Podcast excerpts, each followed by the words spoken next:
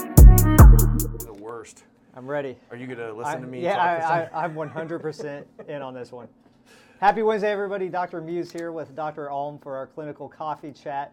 Uh, moving forward, be sure you check out our YouTube page for uh, old episodes if you ever want to go back and rewatch and these soon to be podcasts. podcast. Yeah, We're so- gonna put these on a podcast format, 10 to 12 minutes, uh, kind of targeted at the the driving in crew. So it should yeah, be good. and then we may have some other guests on for that. But the main thing is going to be these clinical coffee chats up on the pod, on the uh, Where podcast. we don't drink coffee right now. Neither of us are. Um, what are we talking about today? So today, we're going to cover a topic that's a pretty hot topic uh, in the nation consistently hot consistently, topic, yeah. um, and that's early specialization in sport or youth athletes specializing in one sport throughout the year. So this is. it- It's a very um, well-known topic, and if anything, it I don't know if it's getting any, any better. It I might- think it's getting way worse, actually. Yeah, yeah. So the what we mean by early specialization is those of you out there that have little ones getting into sports age. It's them picking a sport and training exclusively for that sport, starting at a you know a progressively earlier and earlier age. uh-huh. You know, when I when I in, in my day, you know, when I was younger, that I, I had social pressure. I was um, a pretty good soccer player, and the team sports I feel like there are the ones that, that pressure it quite a bit. So basketball, volleyball, soccer, baseball, Yeah. they're the ones that are kind of pressuring. And what, what would happen is if I wanted to play, you know, on such and such ODP team, well then they wanted me playing on such and such travel team in the spring, or they wanted me on this team in, in the winter, you know, mm-hmm. playing indoor. And the, the pressure was there, but I don't think it was quite as aggressive as it is today. Yeah. And, and certainly the coaching that was available to me in those was nowhere nearly as I mean I had great coaches, but like now it's a profession. Like uh-huh. most of the coaches that I had, I think they were volunteering their time, time. or they're just getting a little bit money. I, my we weren't paying you know. Fifteen hundred, three thousand, five thousand dollars to be on the team, where the coach is actually getting a salary. Traveling all over the nation. Yeah, so it, Yep. it's it's become. I mean, I would assume a, a multi, if not you know, multi-million, if not you know, billion-dollar industry. Yeah. So the issue here is this: you know, when we're going through, we're not really fully developed until really in our 20s. When we're talking about structurally, Men- mentally, obviously, we're still working on it, but Work in progress. work in progress. All in the 20s, when the skeleton actually becomes sort of ossified or, or, or rigid and it's no longer growing, um, the growth plates close and all that kind of stuff. Now, before that, you have all other kinds of systems that are maturing in that process. And the earlier in your life that you're specializing in a sport, the more of those processes are still ongoing and have not reached full maturity. Well, that's a problem because we have evolved to move and stabilize and function in a specific way. And if you're exposing your body only to, you know, throwing a baseball or, you know, playing soccer, you're limiting the movement variability. And what that mm-hmm. basically is is you're limiting the amount of sensations and forces and motions that the body is exposed to. And when it's exposed to those things, that actually drives this optimal development because we want like a wide variety of adaptations. We don't just want to sort of specialize in one particular movement. Right.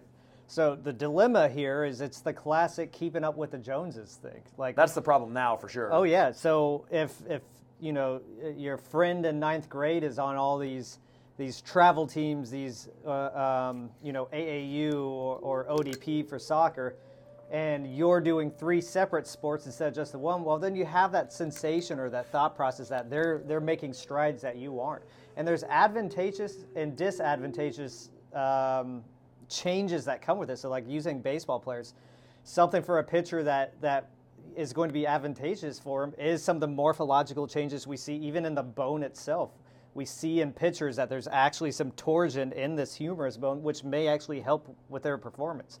Now, on the disadvantage, uh, disadvantage there is that like you know if you talk to any major league scouts they will tell you that the earlier if you want to guarantee that you're not going to pitch in major leagues start pitching when you're in middle school Uh-huh. like there, Yeah. there there's they actually there's theories out there that they actually think that there's a certain amount of pitches that one's arm can handle in a lifetime and a lot of them they will look at if looking at two athletes and let's say they're both you know you know five tool blue chip athletes throwing, you know, in the in the upper 80s, and one of them is from Florida, and the other one's from Minnesota.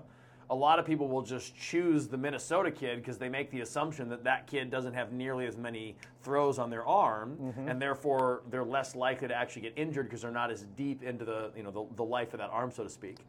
Right. So one of the big opponents to this is someone by the name of Dr. Andrews, who uh, you can find just he, he's leader of the Andrews Institute, and he is a Probably the most famous orthopedic surgeon. in the world, surgeon.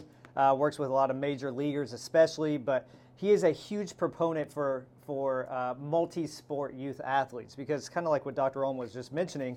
Well, now there's neurological and physical changes that could also help in the the the performance as they move closer to a specialization in their older ages. We see a lot of uh, football players in the NFL who are great players, and they actually had a wide variety of activities. Rob Gronkowski is probably the best example. In the the last Super Bowl that he won, they asked him, you know, has he always wanted to be a professional football player? And he said, no, he just wanted to be a professional athlete, and he was playing basketball, football, and baseball. And he didn't know which one he was going to do. And it wasn't until after college that he realized, was like, oh, I'll just do football. Now, granted, he's a freak Yeah. athlete, so he was able to sort of, you know, keep that. His options were still open. Yeah, I didn't have that problem. I, Right. I didn't have a, a choice. Right. But, uh, But that idea where he's playing most of his life, he's playing multiple sports, is, is advantageous for two reasons that we want to cover today. One is that you're going to be less likely to get injured. And, we, and we've mentioned in the past uh, sporadically about movement variability and how it's really, really important to have high movement variability if you want to minimize overuse injuries. Runners, they tend to get injured about 70% of the time, meaning within a calendar year, 70% of runners actually will get an injury. And it's because the movement variability that they have is very, very limited. They're basically running in a straight line for the most part, usually on concrete. And because the movement variability is so low, the same tissues are having to, you know, handle the load and the force over and over and over again. If you flip around, let's say that you take the same athlete, a runner, but you put them on a trail. Now, they're still running, but there's high, I'll say micro variability. It's not like they're going from running to, you know, swimming that's like completely different. But there's high micro variability in the ground. You know, their foot comes down in different positions. They have to, they're going uphill and downhill, and they have to sort of jump over logs and stuff and, Yeah. and, and get around roots. All those micro variabilities in the movement basically distribute the work or the load amongst way more tissues. Mm-hmm. And that's that's the same in sports. If you have a kid that only does soccer, then the movement variability is going to be tremendously less than the athlete that plays, you know, tennis in the spring, basketball in, in the winter, soccer in the fall, and then in the summer they're just kind of doing their thing. Yep. So those athletes are going to be less likely to get injured, directly less likely to get injured because they have a higher movement variability. The other major point that we want to make here is that exposing your son or daughter to high movement variability is actually going to help them develop their nervous system and their structure and their anatomy to better handle training later on. So I was lucky enough to, to compete at a you know at a national level when I was in my late 20s. Well, I don't I don't know if I necessarily would have gotten there if all I did was track and field from the time that I was 8 years old all the way there. I probably would have had more injuries. And I think that that example can be applied to a lot of athletes. Uh-huh. If you're if you're exposed to more sports, more movements, then you're going to A, not get injured as easily, and B, down the road, in college when it matters, right? Scholarships and things like that, after college, professional sports, they're going to benefit better if you are patient enough and they get, get exposed to those that high variety of movement later on. Yeah, and I and we kind of touched on it last week, but we've lost this sense of play in our society anymore. If kids are playing sports, they're in a uniform. It's it's part of a team effort. Whereas growing up, we would throw on our you know whatever and go out and play whatever game it is, different stuff every day. Now we're just more streamlined into this. We gotta we gotta specialize in a sport early on and push our way through that. But I think what we're seeing in our our, our realm is that, that there's some serious consequences to that in the long run. Yeah, so he Brad alluded to the the difficulty and the challenge here, the rising pressure, keeping up with the Joneses to, to, to have an athlete, you know, even if they're eight years old or nine years old, you know, do soccer three and four seasons a year. And the pressure is this the ones that are doing the sport year round are getting more practice and more coaching. So in the short term, they're going to develop faster. Now that's a compounding phenomenon where you know maybe five years down the road, two kids, one that's playing you know soccer all year round, the other one that's not. Um, that the kid that's playing soccer all year round is going to you know increase and develop faster in the short term than the other one.